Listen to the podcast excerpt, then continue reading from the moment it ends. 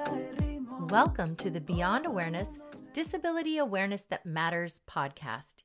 Here you will find a safe space to learn and grow with leaders in education, disability studies, disability advocacy, and diversity, equity, and inclusion conversations. Specifically, we look at how disability fits into diversity, equity, and inclusion, and how to frame disability awareness in the context of educating K through 12 communities. This podcast serves educators, parents, and community members who strive to learn and or teach about disability in a research-based and respectful way, moving beyond simple awareness and diving into inclusive and socially responsive conversations. Thank you for joining us today. Now let's go beyond awareness.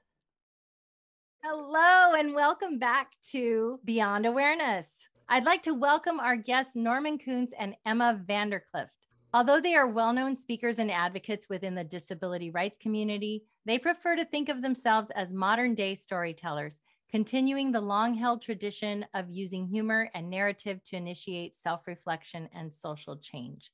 Norman and Emma travel extensively throughout North America and abroad, providing in service and training in the areas of inclusive education, employment, equity, conflict resolution, and other disability rights issues. Norman and Emma's first book, Being Realistic Isn't Realistic, is a collection of their writing on disability, identity, inclusion, and innovation. In addition to those, Emma has recently published Talk to Me What Educators and Others Can Learn About De Escalation from Hostage Negotiators. Wow, what a title.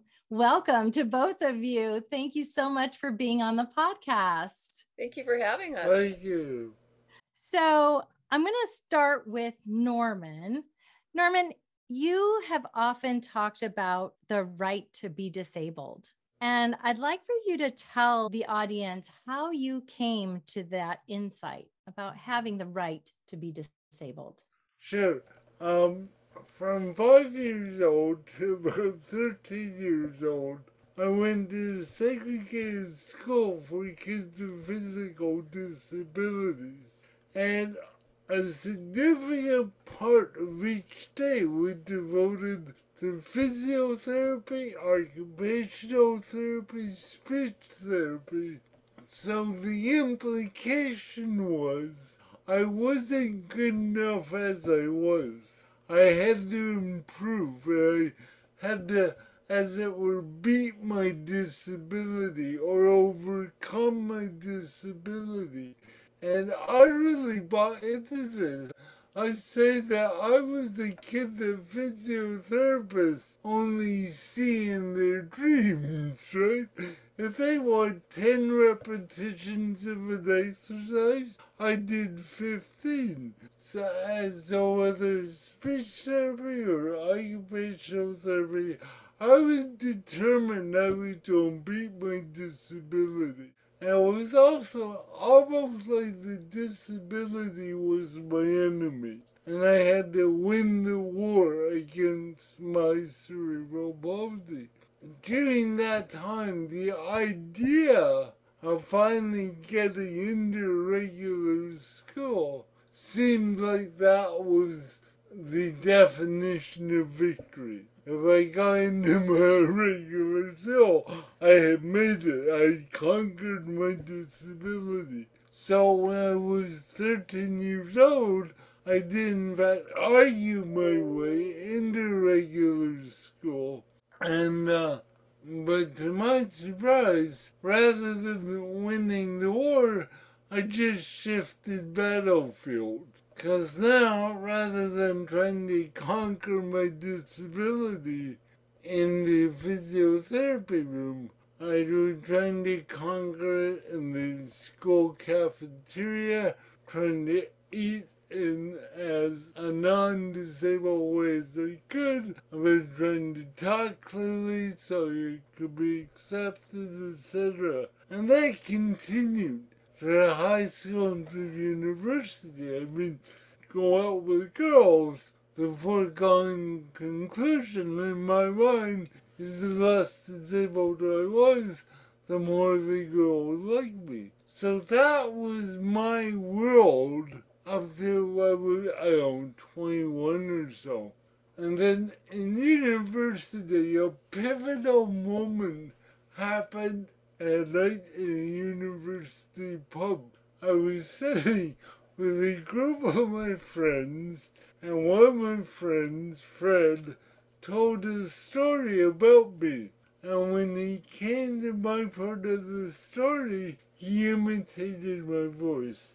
And he said, and then Norman said, Oh wow, look at the lights. Afterwards he went, Fred, why did you imitate my voice? And he said, Cause you talk like that. I go, yeah, Fred, I know, but like, I'm articulating my words clearly. I'm not drilling. I'm picking up the glass. I've got an academy performance going here. You imitate my voice. My whole show goes out the window. And he said, Norman, why are you trying to be non-handicapped? And no one had ever asked me that question before. I remember just sitting there stunned about thinking, yeah, why am I trying to be non-handicapped? So we drank a lot of beer that night, and I remember in a conversation actually saying the phrase, so you're saying that I have the right to be disabled? And those words came out of my mouth, and I heard myself say it. I went, oh, what did I just say? And that transformed me because before that, I'd always seen disability as within me, as a problem within my body that I had to correct.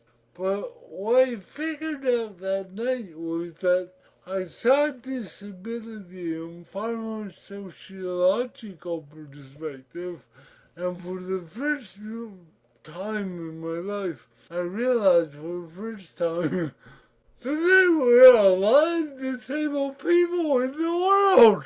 Like, like not only were there disabled people in every country in the world, but there have been disabled people in every era of the world.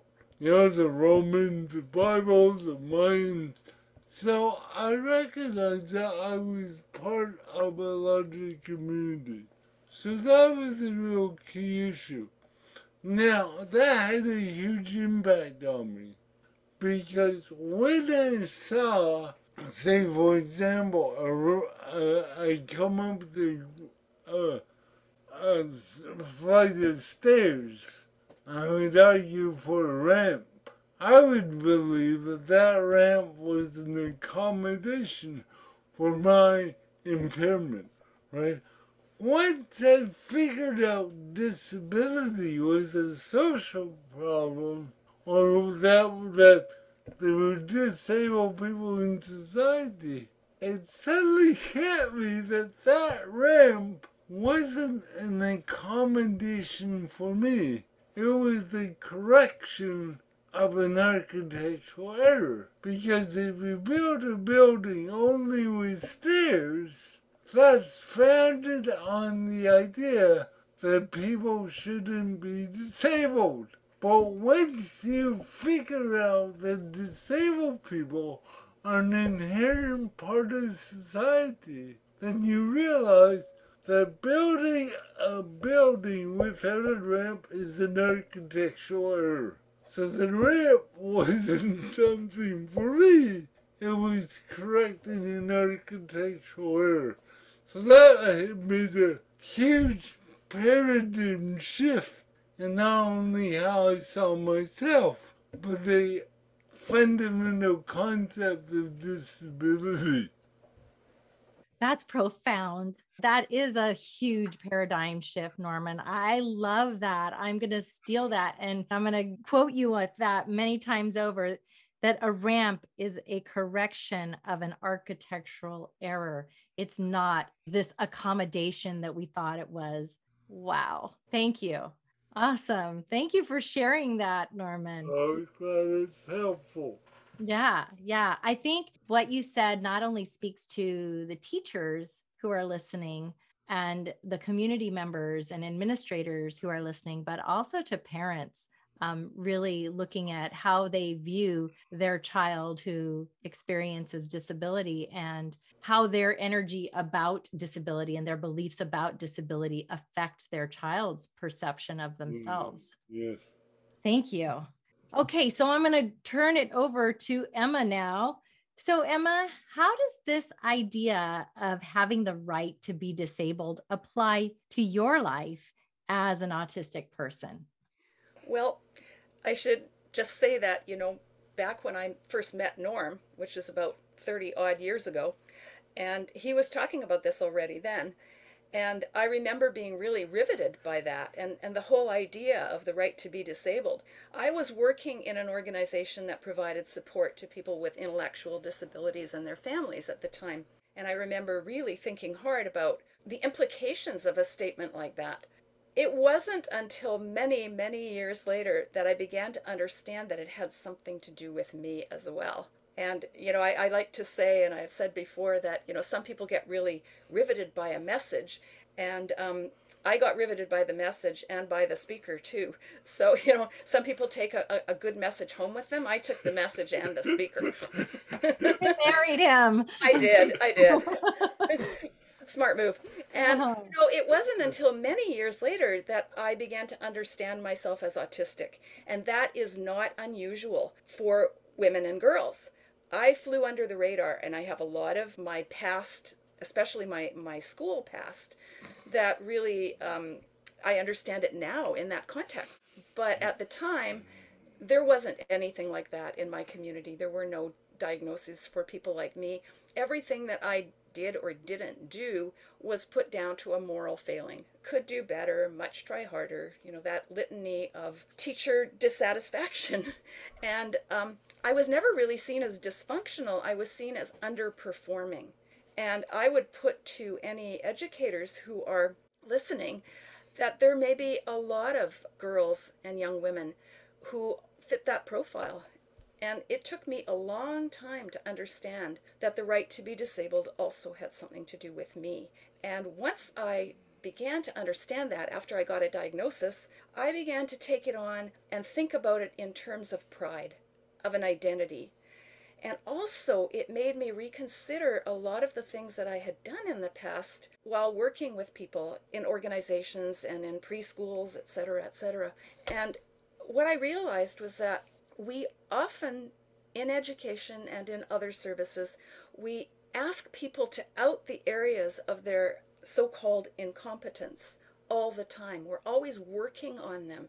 If you only overcame your disability, then you could belong. So, a series of hoops that people have to jump through all the time.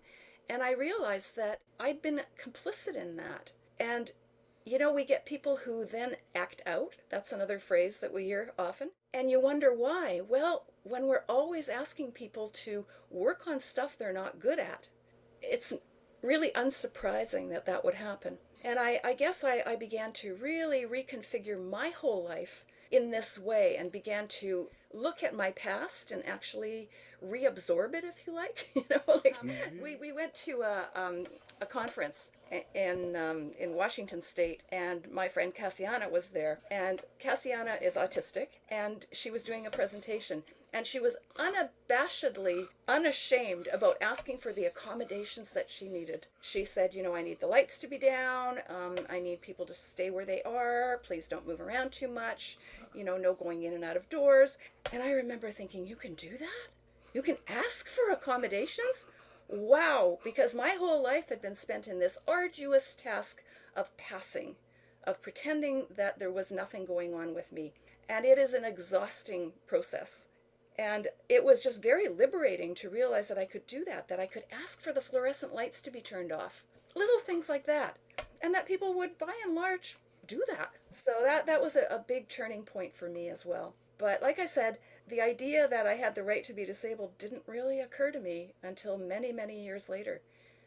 I love what you said about her not having a problem asking for her accommodations and that people were by and large willing to do that. And I think part of it is, you know, so often people with disabilities have to overcome a feeling of being a burden to somebody else or mm-hmm. imposing on somebody else's comfort or convenience. And well, if I can jump in here, I think that all people are very, very hesitant to ask other people for help. Yes. Because we're terrified of being seen as imposing on others. Right. And, and you know, I think one of the things that I've learned from being disabled is I'm very comfortable for asking people for help when I need it.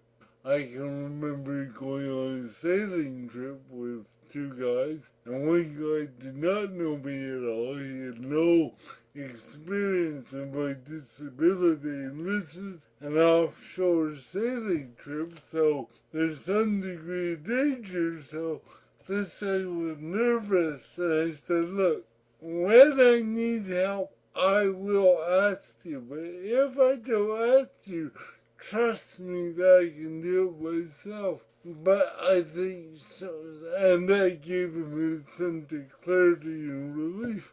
But what it seems that many non-disabled people aren't able to say that. It's almost like they're giving up a sense of their autonomy or their identity by asking for help. And, and one of the things that we've often said to educators is that if there is one thing you could do that would be of the most help for a disabled student, it would be to help that person learn how to advocate for themselves and how to ask for what they need because that's a skill that will take them into adulthood, etc. You know, we talk about the, the whole idea of what happens after school is finished you know, the outcomes and all of that stuff. Well, the best outcome is to have a person who can do what Norm did and just say, you know, this is what I need. Now, I'm not going to imply that for Cassiana and for many others that this has been an easy road. I know that her time in college has often been really difficult because people don't want to make those accommodations. They feel that it's an imposition. And, you know, I mean, she had one instructor in particular who told her that he couldn't turn, he didn't want to turn down the lights because he didn't know how to use the light switch. Yeah. Wow. so, so let me just build on that to give teachers a very practical idea about how to do this very quickly. One of the ideas we recommend to teachers in order to encourage and build this idea of initiating the support you need is to go up to a student and say, how can I help you? What support would be most helpful? And most kids would say, I don't know. And the next question is, well, what would you say if you did know? So you give the kid the permission to just give their opinion without the fear of being right. If the kid still says, I don't know, then the teacher can assume the role of a waiter and offer menu choices. I can do this, I can do this, I can do this, or I can do this. What do you think would be more helpful? And during that process, that's a very simple and straightforward way that you are coaching the child or the student to begin initiating the support that he or she needs. Beautiful. I love that hands on strategy. Thank you so much, Norm, for that. All right. Well, it's been lovely to have your stories. Thank you for being the excellent storytellers that you are. Thank you for asking us. Yeah, it's been fun. It has been. Thank you. If I can add one thing at the end. Sure. You asked me one thing with parents. We've talked about teachers, but one thing about parents and the right to be disabled.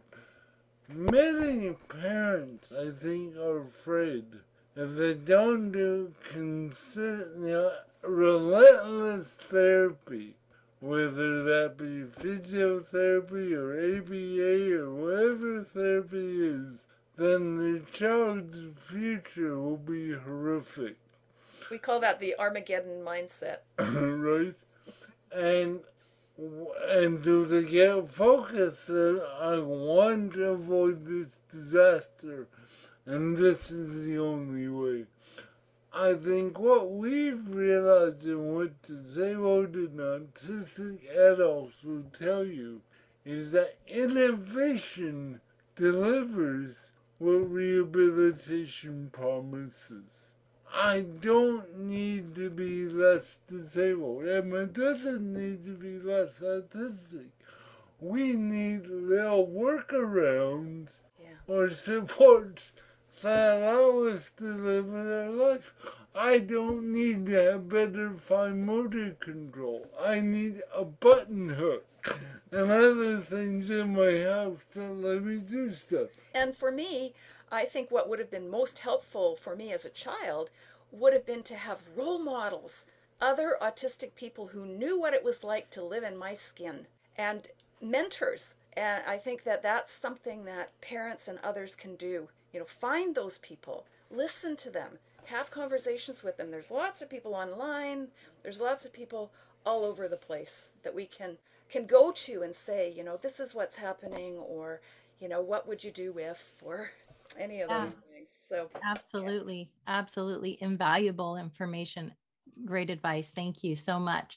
So Norm and Emma, where can people find you if they want to look for you? Well, they can find us at our website, which is www.broadreachtraining.com. And um, we're on social media as well.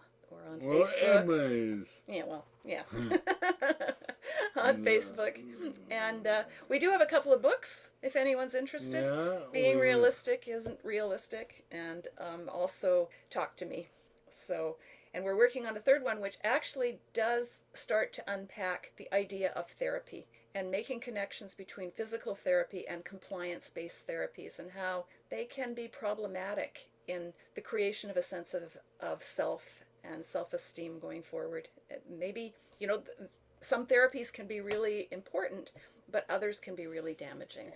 Thank you so much. Appreciate both of you being here today. Thanks for having us. Thanks for having us.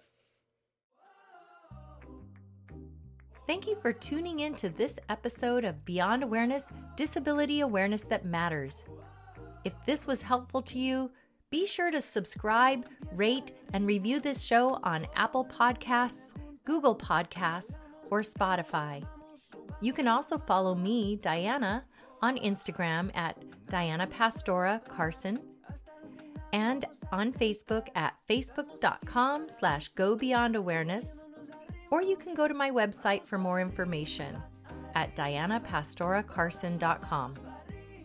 My books include Beyond Awareness, bringing disability into diversity work in K 12 schools and communities, as well as my children's book, Ed Roberts, Champion of Disability Rights. They can both be found on Amazon.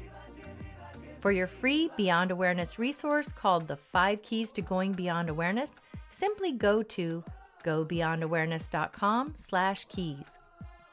This podcast transcription and podcast guest information can be found in the show notes. Intro and outro music has been provided courtesy of Emmanuel Castro. Thank you again for joining me. Be well, be a lifelong learner, and let's be inclusive. See you next time.